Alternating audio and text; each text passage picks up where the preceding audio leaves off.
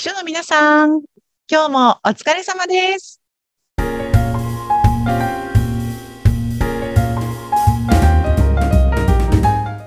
秘書の皆さん、こんにちは。秘書寮編集長、佐々木です。こんにちは。インタビュアーの山口智子です。こんにちは。佐々木さん、はいね、春にもうなりました。4月ですし、ようやく。ね、山口さんの大嫌いな冬がはい、ポカポカ暖かくなってほっとはしてますが、まあね、でも新しいことがいろいろ始まって、秘書さんもね、あ、そうそうそう、ね、4月で上司が変わったわとか、うん、4月から秘書になったという方もいらっしゃるかもしれないですよね。うんうん、そうですよね。やっぱりね、この時期って社内だといろいろなことが始まる。ね、うんうんうん、そうそう、私は中途社員として入社したので、何か社内の移動で秘書になったわけじゃないんですけれども、うん、で社内移動があって上司が変わったとか、4月から秘書になって上司と一緒に仕事を始めましたみたいな方は、多分今すごく辛い時期なんじゃないかなと思いますね。うん、これどの辺がこう辛くなるポイントだなと、佐々木さんから見ると。最初の頃ってお互いに多分上司もちょっと感覚がつかめないし、こちらももちろん感覚がつかめないんですけど、例えば、なんだろうな、細かい話をすると、メールを上司がなんか指示出してくるじゃないですか、メールで。うん、で、わかりましたってメールを返すと。うん、で、それがちゃんと返してほしい上司と、いや、そんなの俺の指示は、分かってて当たり前なんだから分かりましたなんていう返信はいらんっていう人もいるんですよね。こう、自分が受信するメールが増えるじゃないか、いちいち送ってくると、みたいな。はい。っていう人もいれば、てか、ご自身が指示出したことに対してちゃんと分かりましたって返信がないと、分かったのかどうか分かんないじゃないか、ちゃんと返信をしろっていう人もいたりして、だそういう、これ細かいことですけど、そういうちょっとしたことのすり合わせっていうのが最初の3ヶ月間でこう、ものすごいくるくる回るんじゃないかなと思うんですよね。うわー、そっか、探り探りの時期だから、確かにちょっとストレスも溜まりがちですよね。そうそうそう、この人こういう時に機嫌悪くなるんだとか、朝はコーヒーじゃなくてお茶がいいんだなとか、うん、なんかそういうことが日々あるすり合わせの時期なのではないかと思うんですよね。で、それって別にね、淡々とこなしていけばいいだけなんですけど、でもやっぱり、こうかな、ああかな、やっぱこっちにした方がいいのかな、あ、これはダメだったっていう時期って結構疲れるんですよ。うん、だからね、秘書さんたち今ね、ストレスが、自覚してる以上に溜まってるんじゃないかなと思います。わ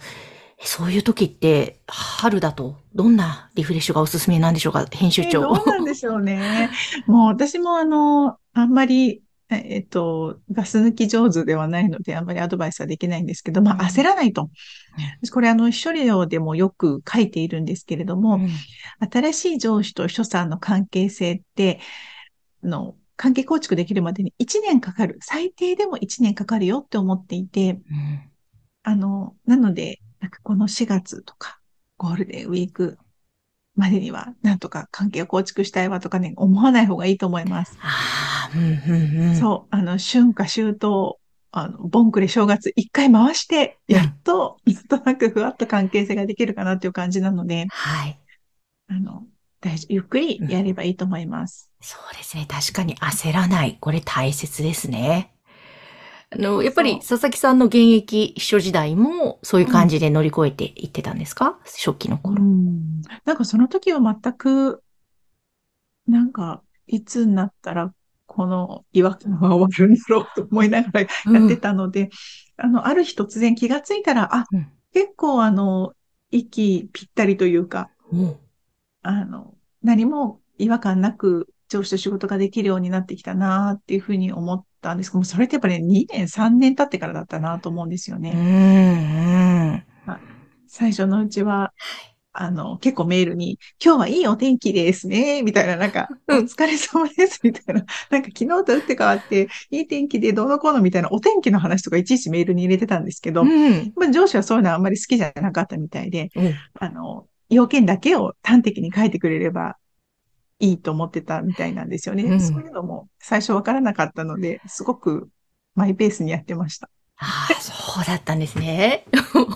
もういいですね。なんかちょっとほんわかしますけど、まあ上司にとってはそういうタイプではなかった。そうなんです、そうなんです。だからこっちが良かれと思ってやってることを向こうが同じように思ってくれるかどうかわからないので、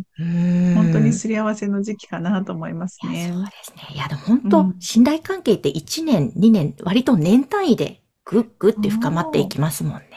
そうなんですよ。そうそうそう。だから焦らなくていいと思います。なんか資料のね、プリントアウトの仕方、両面がいいのか片面がいいのかとか、パワーポイント2アップでプリントアウトするのがいいのかとか、なんかもう細かいところいろいろあるんですよね。そ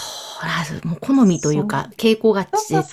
うわけですね。なので秘書さんの引き継ぎはすごく大変なんですよね。だから結構大企業の偉い方になってくると、取説っていうのがあって、うん、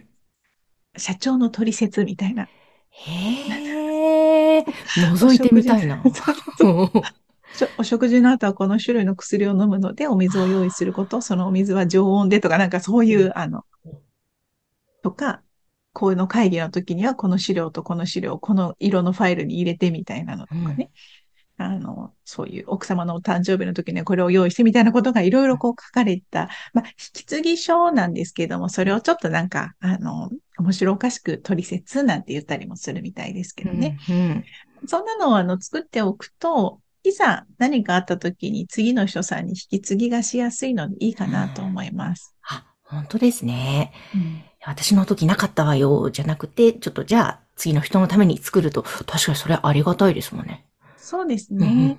でもなんかあんまりちょっと上司が一回だけ言ったことを、例えばその時そのタイミングでなんか甘いものが飲みたかったから言っただけなのに、それも取説になんか長い会議の後に甘いものをお好みになりますみたいなことを書いちゃうと、上司としてはその一回だけだったのになみたいな、ルールがどんどん増えていくのも苦しくなってしまうと思うので、何を載せて何を載せないのかっていうところの判断はすごくセンスが求められるなと思います。確かに確かに。わあ、そっか。じゃあちょっと4月もしかしたらね、今まさに